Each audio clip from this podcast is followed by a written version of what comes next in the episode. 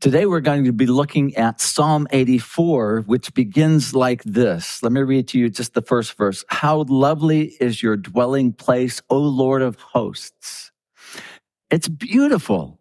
It's beautiful here. The sun is shining in. We drove from Montello this morning. It's a gorgeous drive. Now, you may not have anything to do with this, but whoever cut the roads through the rolling hills. That's gorgeous. Whoever cleared the fields for the farmers, those are beautiful. And planted the crops in the orchards.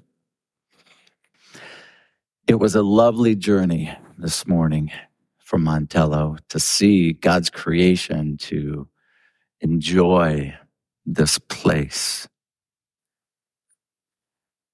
let's look at Psalm 84. And I want to take a look in three different parts. First, Psalm 84, 1 through 4 is a longing, the longing that we have, that longing desire to be in the presence of God where we are today. Verses 5 through 7 is the journey to get to this place. And 8 through 12 is a prayer Spurgeon says this about this psalm it matters little when this psalm was written or by whom. For our part, it exhales to us a Davidic perfume. It smells of the mountain heather and the lone places of the wilderness where David must have often lodged during his many wars. This sacred ode is one of the choicest of all the collection. It has a mild radiance about it entitling it to be called the Pearl of Psalms. Let me begin by reading to you just these first four verses of Psalm 84. How lovely is your dwelling place, O Lord of hosts. My soul longs, yes, faints for the courts of the Lord. My heart and my flesh sing for joy to the living God. Even the sparrow finds a home and the swallow a nest for herself where she may lay her young at your altars, O Lord of hosts, my King and my God. Blessed are those who dwell in your house, ever singing your praise.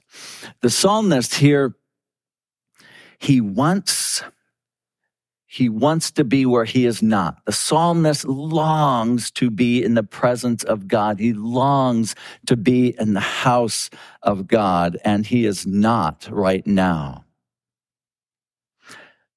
This place is where we can be in the presence of God. Together we celebrate here together in the presence of God. Sometimes we cry out to our God Sometimes we are not where we need to be, not where we desire to be. We long, as humans created in the image of God, we long to be with our Creator. And you can almost feel the psalmist's heartfelt desire to be close to God. Sometimes when Renata and I are talking, we'll say, Is it time to go to heaven and be with Jesus yet? This world can be a difficult place. It's been a challenging few years for us. On a personal note, one year ago today, we were, it was a beautiful day just like this. October 1st, we were in Rock Island, Illinois at a cemetery burying my mom's remains. That was a long year with many ups and downs. My dad was also in the hospital during some of that time. He is now home and doing pretty well. Then earlier this earlier this year, my nephew died in a tragic incident. He was in the Navy. It wasn't Navy related, but there was a beautiful uh, military graveside ceremony. He had three siblings. And just a matter of a few weeks ago, the father of those three siblings died of a brain tumor. Renata and I both work at Montello schools. And maybe you know this, but in schools now, we have to do drills for active shooters. It's a terrible thing. I mean, you understand fire drills and tornado drills, but now we have to do drills for active shooters. And just this past week, there was a stranger wandering through the school late at night. The custodial crew that was there that night uh, called me because they didn't know exactly how to handle this, what they thought was a student wandering through the halls. Eventually, he was escorted out. But in the back of our minds, we remember about a year ago when a kid brought a gun to school and left it in the bathroom. We found it and it was never used, but all those things are going on in our minds and we, we've, as you all have, we have difficulties here on this earth. This earth is, it's a broken earth and we live in that. And our hearts long to be in the presence of God. And sometimes this can become overwhelming and we say, is it time to go to heaven and be with Jesus yet? I don't know about you, but I understand this longing that Psalm 84 brings out here. The Psalms give us a language to speak to God. Sometimes we don't know what words to say. And in the Psalms, we can find expressions of hope and expressions of fear. We can find, like this psalmist, going through a difficult time. And God wants to hear our hearts. It's okay to express to God when we're having a hard time, when things seem dark and gloomy. And it's okay to express to God when everything is going right. He wants to know either way. Sing for joy and celebrate when with God when things are fantastic. He longs to hear from us. And sometimes the psalmist knows just the right words to say when we today don't have the words to say. For example, Psalm 42 says this, My soul thirsts for God, for the living God. When shall I come and appear before God? My tears have been my food day and night, while they say to me all night long, Where is your God? And Psalm 142, attend to my cry, for I am brought very low. Deliver me from my persecutors, for they, they are too strong for me. Sometimes the Psalms give us words to speak to God. In this Psalm, it almost seems like in verse three, that the psalmist is a little envious of the sparrow, the least valued of birds, and the swallow, which is said to be the most restless who have found homes in the temple. This is where he desires to be. This is where he's going to journey and end up. But the birds are living there. And it almost sounds like he's a little bit envious that they get that place. Psalm 84, verse 4 says, Blessed are those who dwell in your house, ever singing your praise. I don't think this refers to the birds ever singing his praise, though it could. But to the priest, you see, he wished he could stay in the temple all the time. That wasn't what he was able to do. He wished he could live there, and he thought the priests must have the best jobs in the world to live in the temple and to live in the presence of God all the time. That's got to be the greatest. Hmm. And it would be, or it should be, if, if, if they are living the righteous lives that they are called to. Blessed, blessed means someone who has received something good from the Lord. It's not just a temporary feeling of happiness we hear in the media all the time people saying, I feel really blessed to have done this or to be here or to, what they really mean is they're very happy or they're very lucky. Oftentimes, That's what they mean, because to be blessed is a gift from God because of a relationship that we have with Him. The longing, the psalmist here in these first four, four verses of Psalm 84 lets us know that he wants to be in the presence of God, and that's what he longs for. And let me tell you this as much as the psalmist longs to be in the presence of God, God longs for us to be in his presence even more. Even more than we long and yearn to be in the presence of God, God is longing and yearning to have us with him. Next, this next section describes a journey.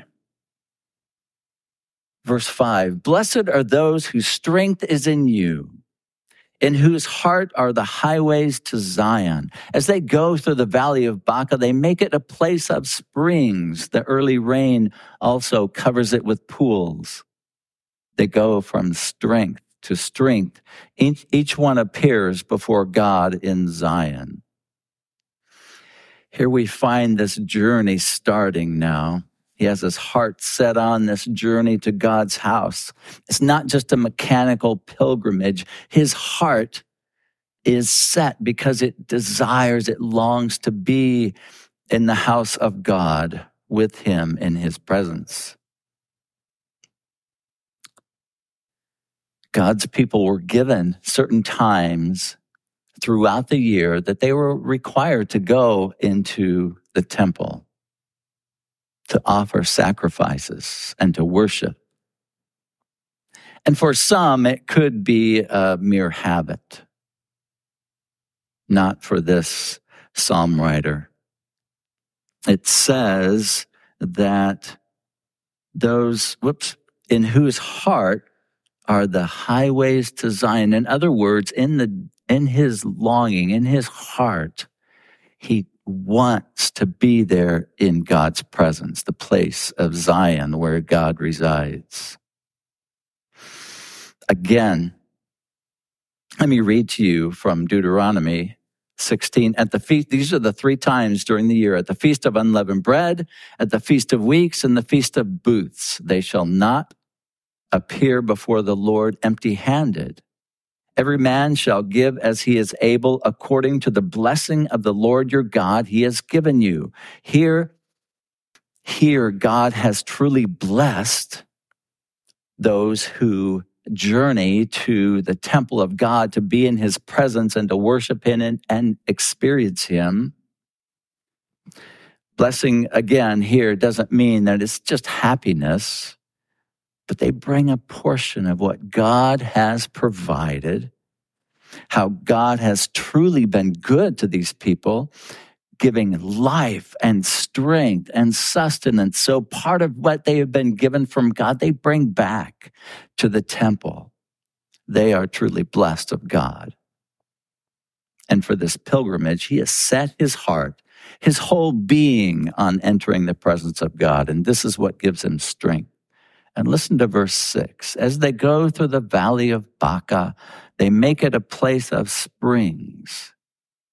Now, one way to read this would be to say that as this group travels together, they are in communion with each other and gaining strength from each other.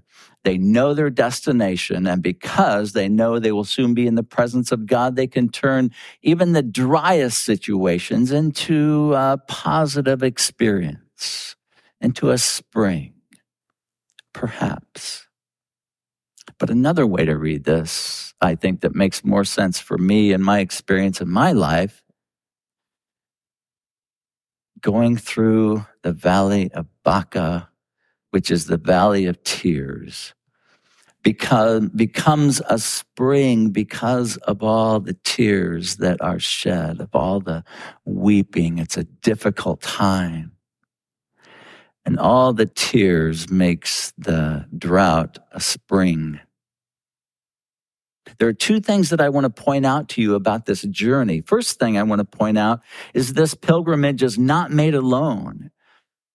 It's communities that gather together to journey. It's not one man all out on his own by himself. It would be unsafe for one thing, but they were all required. So those who could would gather their offerings and they would make the journey and they would do it together, sometimes gaining more people in more groups as they go. So they have a large group of people, a large community. It's not a journey that we carry out on our own. And this is what I want to say about that. I believed for a long time, I didn't always believe this, but I, for a long time, I've believed that God created us to live in community. This is a community of believers. God created you to live in this community where you can love and care for each other. And that's fun to see. You lift up one another. You share your lives. You take care of each other's children. It's a safe place to talk about your experiences, your valleys, your triumphs. People want to share those with you because we are in community. This is the way I believe God created us to live.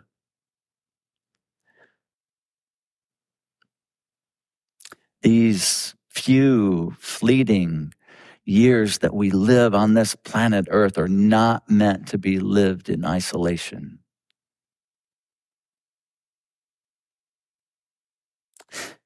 Let me read to you from Ecclesiastes. Two are better than one because they have a good reward for their toil.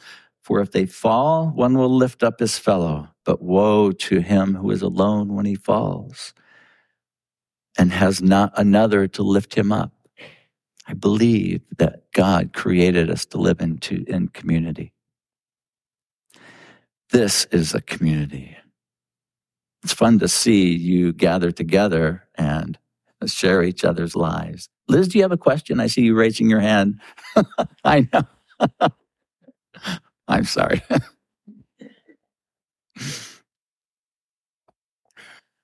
Second thing I want you to know about this is they travel through the valley of Baca. On their journey, they don't make residence in this low point, in this dry, arid place. Because they're all together, because it's a community, they can make it through this time that seems to be very difficult on their journey to be in the presence of God. They don't have to live in the depths of life. They don't have to live in drought or weeping or sorrow. I know this is easier said than done. Sometimes we go through difficult times, but as a community, we can love each other and care for each other and lift each other and help each other on our journey. They go from strength to strength, verse 7 says. Each one appears before God in Zion.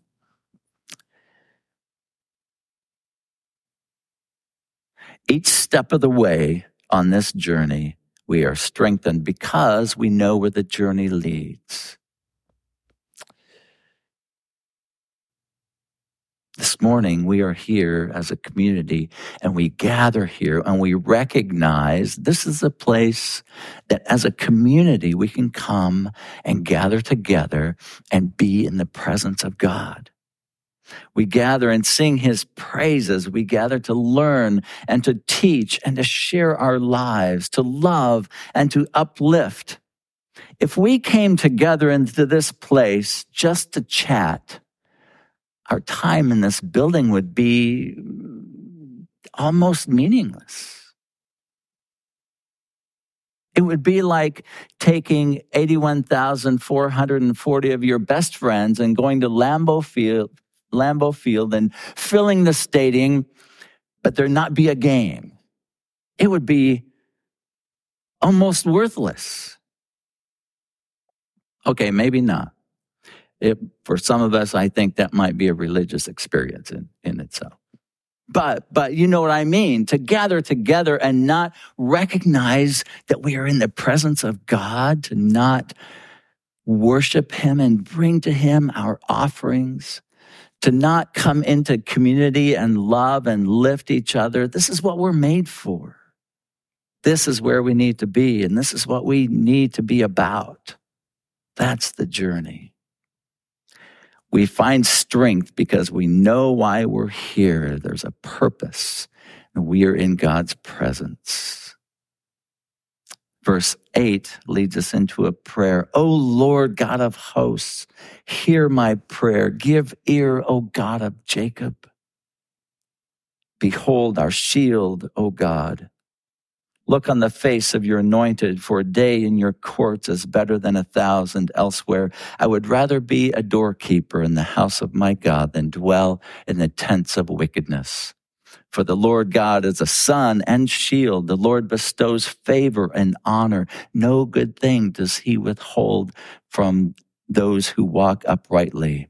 O Lord of hosts, blessed is the one who trusts in you. Now, this prayer should make us think. When he says, Hear my prayer, give ear, O God of Jacob, can you imagine? Um, well, maybe you can't. Let me take you back to what he's referring to when he says, God of Jacob. Jacob. What he's saying is he's, he's recalling how faithful God was to Jacob, and he's hoping to receive that same provision and faithfulness. The God of Jacob was a faithful God who did not give up on him, even though Jacob took a little nudging here and there. Jacob was a deceiver. He was a trickster. He didn't always do things right. Jacob cheated his brother out of uh, his inheritance, his birthright. He had a twin brother who was moments older than him. So Esau, the twin brother, should have received the birthright of the eldest son, but Jacob had a plan to cheat Esau out of his birthright. Later on, when Jacob's father was about to die, Jacob and his mom were in together. They cheated their dad. They, um, Isaac was the father. Before he died, he was to bless the oldest son. And blessing wasn't just saying, I hope you do well in your life. Here's my inheritance. It was far more than that. It was recognized by God as something bestowed on the eldest son so that he could carry out his responsibilities with the estate as servants for the family and looking to God. It was a big deal. But Jacob tricked his brother out of that also. His brother wanted to kill him. Jacob went in hiding. For years and years, Jacob was hiding from his brother who wanted to kill him. Jacob eventually found a wife, and his father in law, or soon to be father in law, tricked him, deceived him, so that eventually he married two of his father in law's daughters. But in the end, he had a big family and a and God truly blessed him. He had 12 sons. His name was later changed to Israel. So now we recognize these 12 sons as the 12 tribes of Israel. So you see, when this psalmist says God of Jacob, he is recalling so much more than just a name that God maybe remembers. This is the lineage that eventually leads to Jesus himself, that leads to David,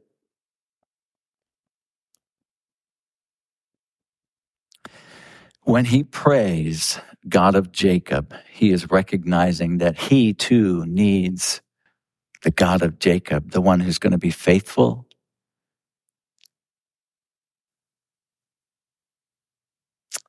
Then he says, better is one day. Hmm. It's as if he's willing to give up years of his life in order just to see, uh, to stand in the presence of God for one day. This is how much better it is to be in the presence of God than not. And he says, I would rather be a doorkeeper in the house of my God than dwell in the tents of wickedness. The doorkeeper is likely the lowest position in a uh, estate. Stands outside all the day, guards the door, checks visitors, maybe cleans feet, doesn't get to enter. But once in a while, maybe he can look inside and see the house of God. I would rather be a doorkeeper in the house of my God than dwell in the tents of wickedness. So if you had a choice, if I gave you this choice, you can go stand outside at the entrance of this home and make sure nobody bad comes in. Make sure people are bringing appropriate things. They're clean. They have what they need when they enter in and just stay there and wait. Or here's choice number two the neighbors, they're not very nice, but you can go into their house and you can lounge on their big overstuffed couch in front of their 80 inch flat screen TV and you get the remote. And they have the NFL Sunday ticket. I mean, what would you choose? But here, there is not a choice at all. He would rather be the doorkeeper. Not even close. He doesn't need the comforts if it's going to be in the place of wickedness. If God wants to bless him with comforts, he will take that. But he would rather be a doorkeeper at the house of the Lord than to dwell inside the tent where there is wickedness. This is how much God's presence is better than anything else in all creation. In this prayer, God is recognized as the one who provides life and security. He is the sun and the shield. So, what this pilgrim wants to find at the end of this journey is the presence of God, so he prays. He's not, he knows he's not where he wants to be. He has that longing and the desire. He knows there will be a journey and it, it may not be very easy, but he knows also he won't be alone. And he longs for the presence of God, which includes God's blessing of life and security, not just an occasional happy feeling, but God's blessing because of a relationship that he has with God. And there's more good news. We don't have to make that long journey to the temple three times a year in order to be in the presence of God. We enter here and we can be in the presence of God. But better than that, Paul writes and reminds us Do you not know that you are God's temple and that God's Spirit dwells in you? If anyone destroys God's temple, God will destroy him, for God's temple is holy and you are that temple. So you see, your journey doesn't even have to begin at home and bring you here, though you need this. You need this. Your journey can be a short journey into God's presence, journey into your own heart, journey into your own life. Every moment of every day, and you find God's presence. The psalmist here describes how fantastic, how he would give up so much in order to be in the presence of God. And friends, we have, God has blessed us with the ability to live in God's presence day after day after day. Are you kidding me? The God of the universe that created all of this? He wants to live right here. It's overwhelming. It's something that I just have to tell you about. It's fantastic. This is what we have. We see in Psalm 84, this psalm gives us words to express what sometimes we need to express, shows us that being in God's presence is where we want to be, is a journey. We can talk to God, we can find His presence every moment of every day. Let's pray. Lord, our God and our Father and Savior, Notice us here today. See all our lives, what's going on within and without. See the trials and the triumphs. Lord, please provide comfort for the trials. And Lord, help us to recognize the great celebration of the triumphs I'm so glad you never take your attention away from any of us. Though sometimes we may feel unworthy of your attention. Hmm. And perhaps we would sometimes prefer if you would look away. I know that you won't stop noticing us and providing for us.